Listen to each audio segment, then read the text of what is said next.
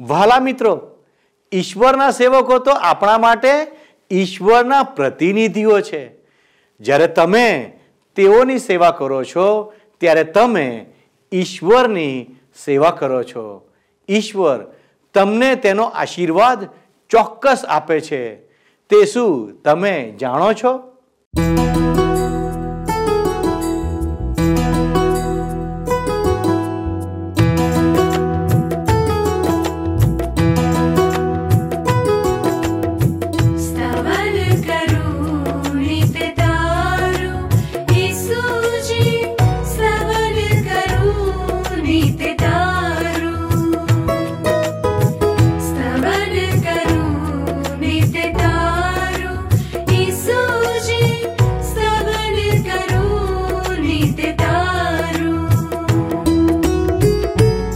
आज सवारे सवा साधु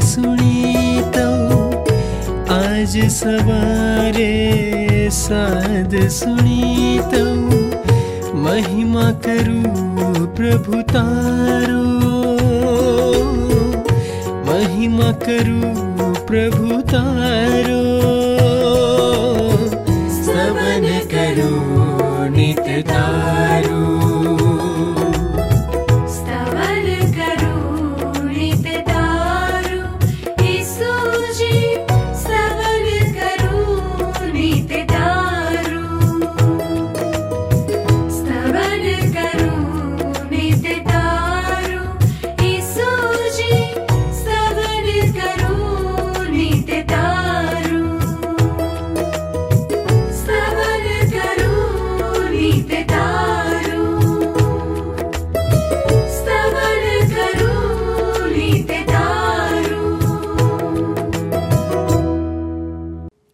વહાલા દર્શક મિત્રો, આજે આપનો અમૂલ્ય સમય આપીને સ્તવન કાર્યક્રમમાં ભાગ લેવા બદલ હું આપ સૌનો ખૂબ જ આભાર માનું છું.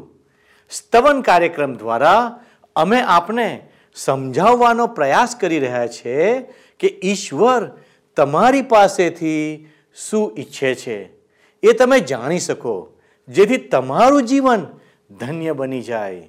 વહાલાઓ આ કાર્યક્રમમાં અમે આપને ઈશ્વરના સ્વભાવને પણ સમજાવવાનો પ્રયાસ કરી રહ્યા છીએ. કારણ કે આપણે મનુષ્યો તરીકે ઈશ્વરના વ્યવહારને જાણતા નથી. અને તેથી આપણે તેમને દુઃખી કરીએ છીએ. ખરું ને મિત્રો? અને ઈશ્વરના અનન્ય આશીર્વાદોને ચૂકી જઈએ છીએ. આ દિવસોમાં આપણે ગણનાના પુસ્તકનો અભ્યાસ કરી રહ્યા છીએ. યાજકો અને લેવીઓને યહોવાના મુલાકાત મંડપને લગતી કોઈ પણ સેવા કે કોઈ પણ અપવિત્ર કાર્યસ્થિતિ માટે જવાબદાર ગણવામાં આવતા હતા. ઈશ્વરની સેવા તેઓએ ખૂબ જ સંભાળપૂર્વક કરવી પડતી હતી. ઈશ્વરે તેમના સેવકો માટે ખૂબ સ્પષ્ટ નિયમો નક્કી કર્યા છે. જો આપણે આપણા જીવનમાં ઈશ્વરની યોજનાઓનું પાલન કરીશું, તો આપણે ઘણી બધી સમસ્યાઓથી દૂર રહી શકીશું. નવા કરારમાં ખ્રિસ્તના રક્તનો ઝરો ઉપલબ્ધ છે, જેમાં વિશ્વાસ તથા પસ્તાવા સાથે આપણે સર્વ પાપથી શુદ્ધિકરણ પ્રાપ્ત કરી શકીએ છીએ અને આ શુદ્ધિકરણ દ્વારા આપણે ઈશ્વરની નજીક આવી શકીએ છીએ. તો ચાલો દર્શક મિત્રો, આપણે આજના અભ્યાસ તરફ આગળ વધીએ. પ્રિય મિત્ર, હવે તમે જોશો મિત્ર, તો ગણનાના પુસ્તકના અઢારમાં અધ્યાયની પહેલી કલમમાં લખવામાં આવ્યું છે અને યહોવાએ હારૂનને કહ્યું, પવિત્ર સ્થાનમાંનો અન્યાય તારે તથા તારી સાથે તારા દીકરાઓને તથા તારા બાપના ઘરનાને શીર છે અને તારા યાજક પદનો અન્યાય તારે તથા તારી સાથે તારા દીકરાઓને શીર છે. ઈશ્વર લેવીઓને કહે છે કે જે પરિણામો આવશે એ માટે એ લોકો જવાબદાર છે. આપણે યાદ રાખવું જોઈએ મિત્ર કે કોરાહ લેવી હતો. ઈશ્વર વિરુદ્ધનો બળવો લેવીય કુળમાં ઉદ્ભવ્યો. અને એ બળવો તો બહુ જ ગંભીર હતો જે આપણે સત્તરમા અધ્યાયમાં જોઈ ગયા છીએ. ઈશ્વર એમને કહે છે કે આ માટે એ લોકો જવાબદાર છે. આજે તમે અને હું પણ મિત્ર સમાજમાં આપણી છાપ માટે આપણી સાક્ષી માટે જવાબદાર હોઈએ છીએ. આપણે આપણા જીવનોમાં અને કુટુંબોમાં રહેલા પાપ માટે જવાબદાર છીએ. ઈશ્વર હારૂનને એ જ બાબત જણાવે છે. બીજી અને ત્રીજી કલમ જોશો. અને લેવી ના કુળના તારા ભાઈઓને એટલે તારા બાપના કુળને તું તારી સાથે લાવીને તારી પાસે રાખ કે તેઓ તારી સાથે જોડાઈને તારી સેવા કરે, પણ તું ને તારી સાથે તારા દીકરા સાક્ષ્યના મંડપની આગળ રહો. અને તેઓ તારી તથા સર્વ મંડપની સેવા કરે કેવળ તેઓ પવિત્ર સ્થાનમાંના પાત્રોની તથા બેદીની પાસે આવે નહીં કે તેઓ તથા તમે માર્યા ન જાઓ. ઈશ્વરે એ દિવસે બહુ જ ચોક્કસ રીતે સૂચના આપી કે હારૂન અને તેના દીકરા સાક્ષ્ય મંડપ માટે, સાક્ષ્ય મંડપની ચીજ વસ્તુઓ માટે અને વેદી માટે જવાબદાર હતા. અને એ પછી ઈશ્વર એમને યાજકોના હકના અર્પણો વિશે સૂચના આપે છે. યાજકોનું ભરણ પોષણ અર્પણોના અમુક હિસ્સાથી કરવાનું હતું ને આખું આરતીઆર પણ યાજકોને આપવાનું હતું. ઓગણીસમી કલમ તમે જુઓ. ગણનાનો પુસ્તક અઢારમો અધ્યાય. ઓગણીસમી કલમ જુઓ. ઇસરાયેલ પુત્રો જે પવિત્ર વસ્તુઓ યહોવા પ્રત્યે ચડાવે છે, તેઓના સર્વ ઉચ્છાલ્યાર પણ મેં તને તથા તારી સાથે તારા દીકરાઓને તથા તારી દીકરીઓને સદાના હક તરીકે આપ્યા છે. તે સદાને માટે યહોવાની સન્મુખ તારે સારું તથા તારી સાથે તારા સંતાનને સારું લૂણનો કરાર છે. હવે એ દિવસોમાં એ રીતે કરાર ઉપર મુદ્રા મારવામાં આવતી હતી મિત્ર. લૂણનો એટલે કે મીઠાનો ઉપયોગ ઈશ્વરને અર્પવામાં આવતા બલિદાનોમાં થતો હતો. મીઠાનો, લૂણનો કરાર એ કાયમી બની જતો હતો. વીસમી કલમ. અને યહોવાએ હારૂનને કહ્યું કે તેઓના દેશમાં તારે કંઈ વતન ન હોય, ને તેઓ મધ્યે તારે કંઈ ભાગ પણ ન હોય. ઇસરાયેલ પુત્રો મધ્યે તારો ભાગ તારું વતન હું જ છું. હારૂન અને બધા લેવીઓને વતનની જમીનમાંથી કોઈ જ હિસ્સો મળવાનો નહોતો. એમને ખેતરો મળવાના નહોતા. ઈશ્વર પોતે ઈશ્વર પોતે એમનો વારસો બનવાના હતા. ઈશ્વર પોતે એમનું જતન કરવાના હતા. લેવીઓએ ઈશ્વર પરના વિશ્વાસમાં જીવવાનું હતું. એકવીસથી ત્રેવીસ કલમો. વળી લેવીના દીકરાઓ જે સેવા કરે છે એટલે મુલાકાત મંડપની સેવા તેને બદલે જુઓ, મેં તેઓને ઇસરાયેલમાં સઘળા દશાંશનો વારસો આપ્યો છે અને હવેથી ઇસરાયેલ પુત્ર મુલાકાત મંડપની પાસે ન આવે, રખીને તેમને માથે દોષ બેસે ને તેઓ માર્યા જાય. પણ લેવીઓ મુલાકાત મંડપની સેવા કરે ને તેઓનો અન્યાય તેમને માથે રહે, તમારી પેઢી દર પેઢી સદાને માટે તે વિધિ થાય ને ઇસરાયેલ પુત્રોમાં તેઓને વતન ન મળે. મિત્ર, લેવીઓએ મુલાકાત મંડપમાં ઈશ્વરની સેવા કરવાની હતી અને ઇઝરાયેલી પ્રજાના દશાંશમાંથી એમનું ભરણ પોષણ કરવાનું હતું. આ બાબત મિત્ર આપણને સૂચવે છે કે ઈશ્વરની સેવામાં રહેલા સેવકોનું આપણા દાન ધર્મથી ભરણ પોષણ કરવાની જવાબદારી આપણી છે. પચીસ અને છવ્વીસમી કલમ શું કહે છે? અને યહોવાએ મૂસાને કહ્યું, વળી લેવીઓને તું એમ કહે કે જે દશાંશ મેં તમારા વારસા તરીકે ઇસરાયેલ પુત્રોની પાસેથી તમને અપાવ્યો છે, તે જ્યારે તમે તેઓની પાસેથી લો, ત્યારે યહોવાને દશાંશના દશાંશનું ઉચ્છાલિયાર્પણ તમારે ચડાવવું ઈશ્વરે લેવીઓને આજ્ઞા આપી કે એમને જે પ્રાપ્ત થાય, એમાંથી દસમો હિસ્સો એમણે ઈશ્વરને આપવો. ઈશ્વરના સેવકે પોતાની આવકનો દસમો હિસ્સો ઈશ્વરને આપવો જ જોઈએ. મારું મિત્ર, આપણે હવે ગણનાનો ઓગણીસમો અધ્યાય જોઈએ. પહેલી બીજી કલમ જુઓ. અને યહોવાએ મૂસાને તથા અરુણને કહ્યું, જે નિયમ યહોવાએ ફરમાવ્યો છે, તેનો વિધુ એ છે કે ઇસરાયલ પુત્રોને કહે કે એક નિર્દોષ જેને કંઈ ખોડ ન હોય ને જેના પર જૂસરી કદી મૂકવામાં આવી ન હોય એવીને તેઓ તારી પાસે લાવે. ત્રણથી આઠ કલમો. અને તમે એલ આઝાર યાજકને તે આપો ને તે તેને છાવણી બહાર લાવે ને એલ આઝાર યાજક પોતાની આંગળીઓ તેના રક્તમાંનું લઈને મુલાકાત મંડપની આગળ સાત વાર તેના રક્તમાંનું છાંટે. પછી શું? અને યાજક એરેજ વૃક્ષનું લાકડું તથા જૂફો તથા કિરમજ લઈને દહનની મધ્યે નાખે. ત્યાર પછી યાજક પોતાના વસ્ત્ર ધોઈ નાખીને પાણીમાં સ્નાન કરે ને પછી છાવણીમાં આવે ને યાજક સાંજ સુધી અશુદ્ધ ગણાય અને જે માણસ તેનું દહન કરે તે પોતાના વસ્ત્રો ધોઈ નાખે ને સ્નાન કરે ને સાંજ સુધી અશુદ્ધ ગણાય. હવે આ વિધિનો હેતુ શો હતો? નવમી કલમ. અને એક શુદ્ધ માણસ એકઠી કરીને છાવણી બહાર કોઈ સ્વચ્છ જગ્યાએ તેને ઢગલી કરે ને ઇસરાયલ પુત્રોની જમાતને સારું શુદ્ધિના પાણી તરીકે તે રાખી મૂકવામાં આવે, તે પાપાર્થાર પણ છે. આ પાણીનો ઉપયોગ કેવી રીતે કરવાનો હતો? સત્તરથી ઓગણીસ કલમો જોઈએ? સત્તરથી ઓગણીસ કલમો.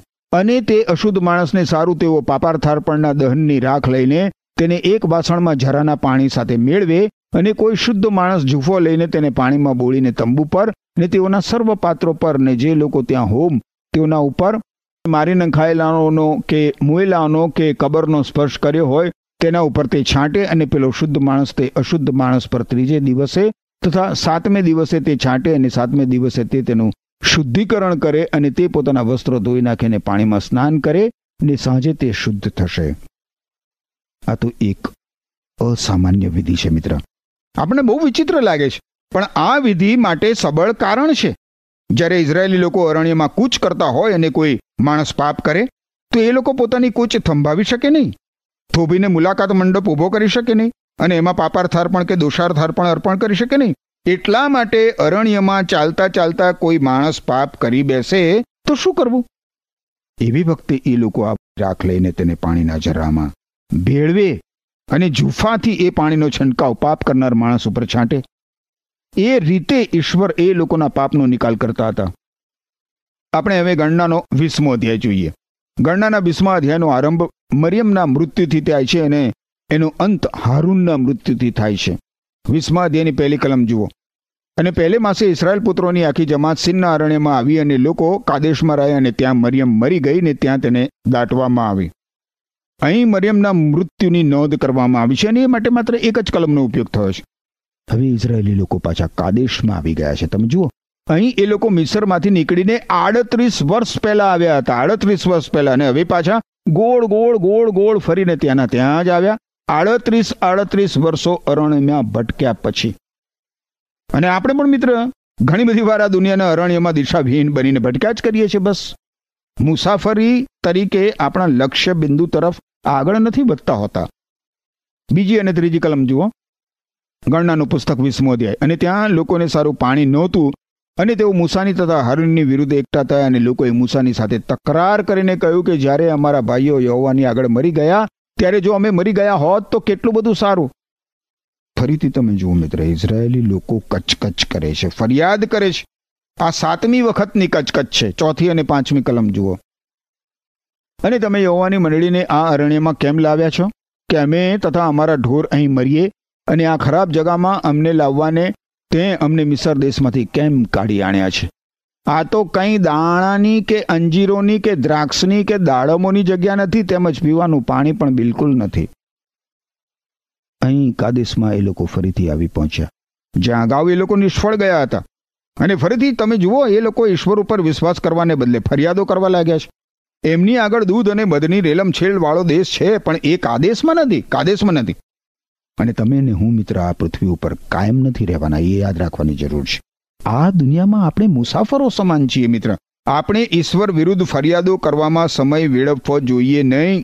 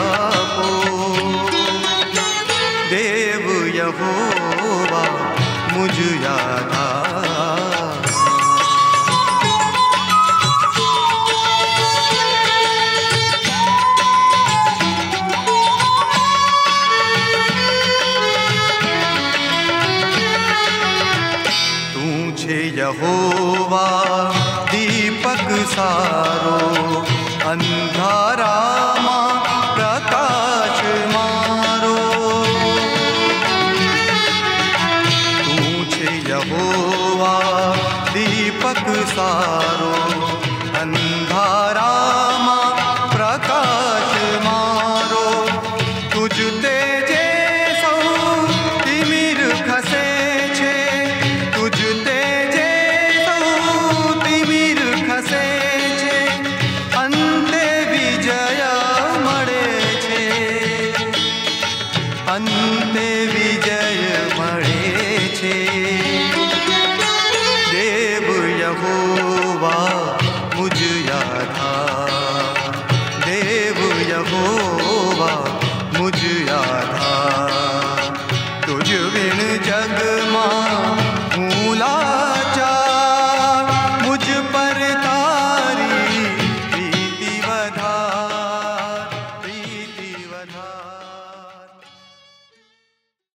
છઠ્ઠી કલમમાં શું કહ્યું છે? અને મુસા તથા હારૂન સભાની આગળથી નીકળીને મુલાકાત મંડપના દ્વાર પાસે ગયા અને ઊંધા પડ્યા અને તેઓને યહોવાના ગૌરવનું દર્શન થયું.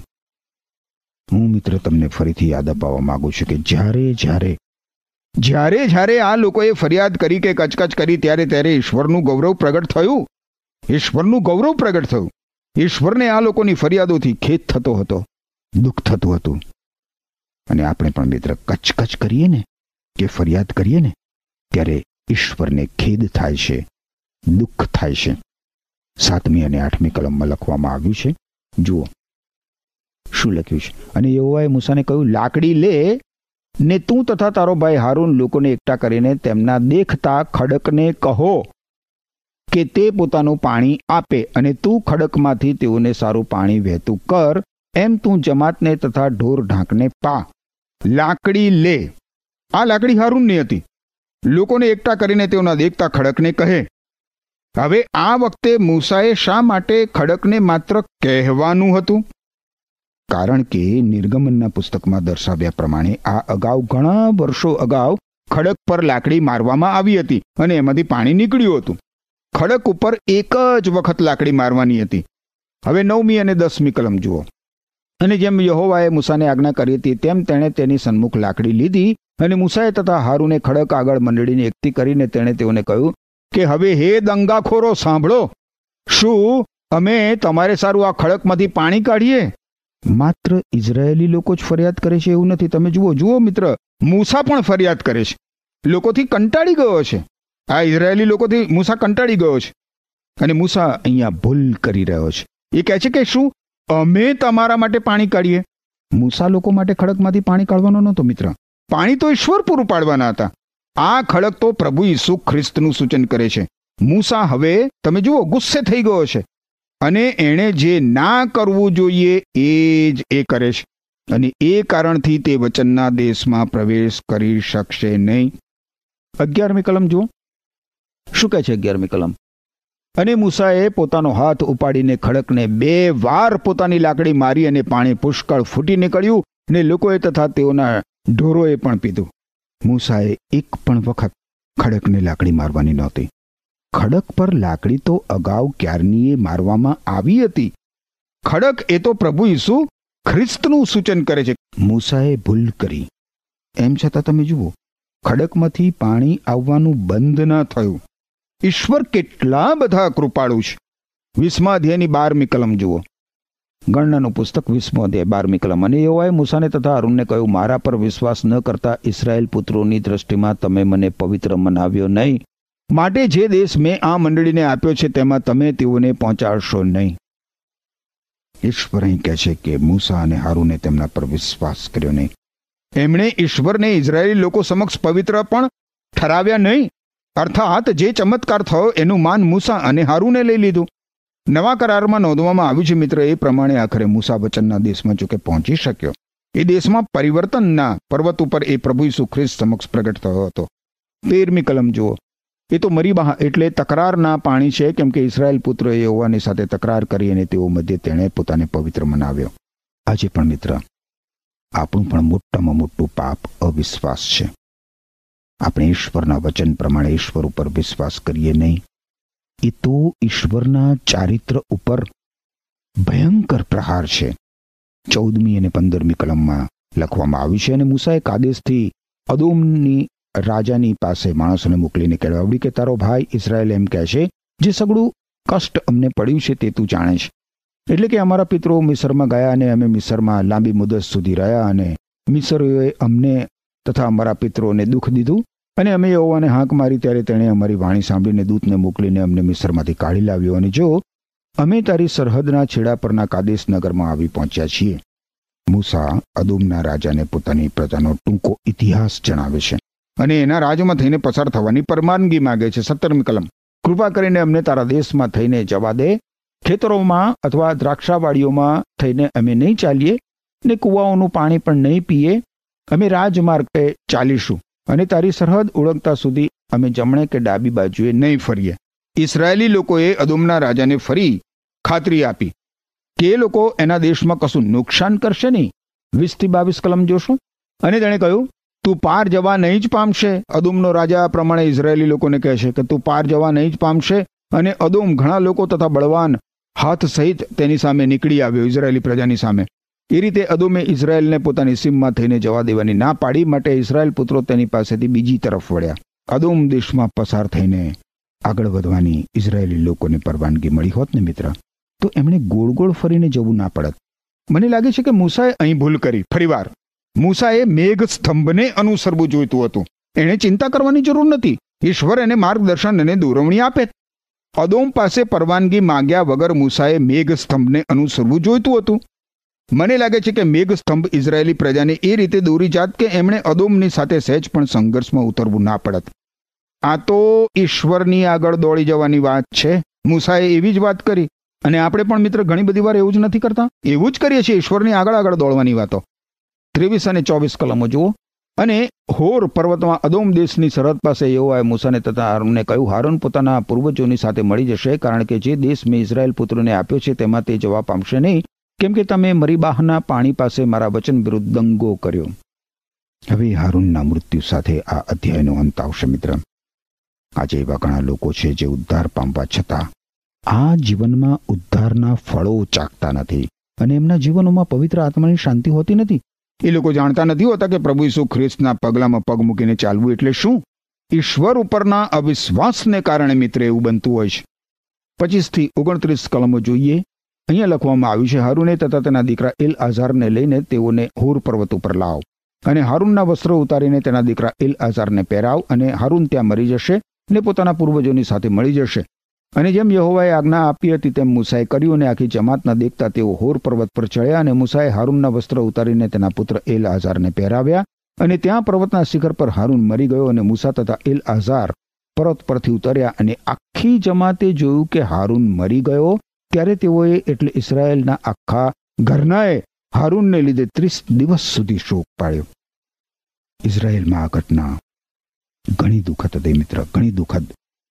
પ્રમુખ યાજક તરીકે હારૂનનું મૃત્યુ થયું અને તેને સ્થાને ઇલ આઝાર પ્રમુખ યાજક બન્યો. પરંતુ મિત્ર, આજે આપણે માટે જે પ્રમુખ યાજક છે ને, એ તો સદા સર્વદા જીવિત છે. ઈસુ ખ્રિસ્ત હારૂનની પદ્ધતિ પ્રમાણેના પ્રમુખ યાજક નથી, પરંતુ મેલખી સાદેકના ધારા પ્રમાણેના પ્રમુખ યાજક છે. ઈસુ ખ્રિસ્તનો આરંભ નથી અને અંત નથી. ઈસુ ખ્રિસ્ત તો સતત પ્રમુખ યાજક તરીકે અસ્તિત્વ ધરાવે છે અત્યારે, આપણા માટે. અને એટલે આપણા પ્રમુખ યાજક પ્રભુ ઈસુ ખ્રિસ્ત મૃત્યુ પામવાના નથી. અહીં પૃથ્વી પર એ આપણા પાપોનો દંડ ભરપાઈ કરવા એકવાર મૃત્યુ પામ્યા, પરંતુ ત્યાં સ્વર્ગમાં પ્રભુ ઈસુ ખ્રિસ્ત સદા સર્વદા જીવિત છે. આપણે હંમેશા પ્રભુ ઈસુ ખ્રિસ્ત પર આધાર રાખી શકીએ છીએ, મિત્ર. ઈસુ ખ્રિસ્ત આપણને પ્રત્યેકને વ્યક્તિગત રીતે ઓળખે છે અને આપણે તેમને ઓળખી શકીએ છીએ. ઈસુ ખ્રિસ્તને જાણવા એ તો અનંત જીવન છે. અનંત કાળ સુધી આપણે ઈસુ ખ્રિસ્તને વધારે ને વધારે ઓળખી શકીશું. એ કેટલી અદ્ભુત વાત હશે, મિત્ર. ઈસુ ખ્રિસ્તને અહીં પૃથ્વી ઉપર વધારે ને વધારે ઓળખવા માટે ઈશ્વર તમને અને મને કૃપા આપો. આમેન. વહાલા દર્શક મિત્રો, જો આપની પાસે કોઈ પ્રાર્થનાની વિનંતી છે, જો આપની પાસે કોઈ આભારના અર્પણો છે, તો તમે અમારા આ દર્શાવેલા ફોન નંબર ઉપર ફોન કરી શકો છો. જેથી કરીને અમારા કોઈ ભાઈ બહેન આપની સાથે પ્રાર્થના કરી શકે. વહાલા દર્શક મિત્રો, આજનો અભ્યાસ આપણને શીખવે છે કે જ્યારે ઈશ્વરના સેવકો આપણા ઘરે આવે, ત્યારે આપણે તેઓની મહેમાનગતિ કરવી જોઈએ અને તેમની જરૂરિયાતોમાં મદદ પણ કરવી જોઈએ. આ દ્વારા કેટલાક લોકોએ અજાણતા દૂતોનો આદર સત્કાર કર્યો. યાજકો અને ઈશ્વરના સેવકો આપણી મધ્યે ઈશ્વરના પ્રતિનિધિઓ છે. જ્યારે આપણે તેમની સંભાળ રાખીએ છીએ અને આ સમજણ સાથે તેમની સેવા કરીએ છીએ, ત્યારે આપણે ઈશ્વરની સેવા કરીએ છીએ અને તેમનો આદર પણ કરીએ છીએ. અને ઈશ્વરના વચન મુજબ એ આપણું પ્રતિફળ છે. વાલા મિત્રો, ઈશ્વર ઈચ્છતા નથી કે આપણામાંથી કોઈ પણ ઈશ્વરની તારણની યોજનાથી વંચિત રહી જાય. જે તેમણે ઈસુના વધસ્તંભ પરના બલિદાન દ્વારા પૂર્ણ કરી છે. તેથી ઈસુના સંપૂર્ણ બલિદાનને સમજવા માટે બાઇબલ આપણને તક વારંવાર આપે છે કે જૂના કરારમાં કરવામાં આવતા તમામ બલિદાન ઈસુના એક જ બલિદાનમાં પૂર્ણ થાય છે. આપણે પાપી છીએ. તેનું પ્રાયશ્ચિત કરવા માટે સંપૂર્ણ બલિદાનની જરૂર છે. આ બલિદાનને સમજવું અને વિશ્વાસ કરવો અને આપણા પાપોની કબૂલાત કરવી તે આપણને ઈશ્વર સાથે મીઠી અને શાશ્વત મુલાકાતમાં લાવે છે. ઈશ્વરનું વચન આપણને તેમની તરફ વાળવા માટે બોલાવે છે. જેથી આપણે બધા ઈશ્વરના રાજ્યના વારસદાર બની શકીએ. વારું મિત્રો, આવો આપણે પ્રાર્થના કરીએ કે આ તારણની યોજનાથી કોઈ વંચિત ન રહે. પ્રાર્થના કરીએ. ભલા ઈશ્વર પિતા, અમે તમારો આભાર માનીએ છીએ કારણ કે તમે અમારા માટે તારણની યોજના બનાવી. આ તારણની યોજનામાં સામેલ થવા તમે અમને મદદ કરો. અમારી આ પ્રાર્થના ઈસુના નામમાં માગીએ છીએ. માટે સાંભળોને સ્વીકાર કરો. આમેન. ઈશ્વર આપ સર્વને આશીષિત કરો. આમેન. શું તમને આ કાર્યક્રમ ગમ્યો? અત્યારે જ અમને મિસ કોલ કરો.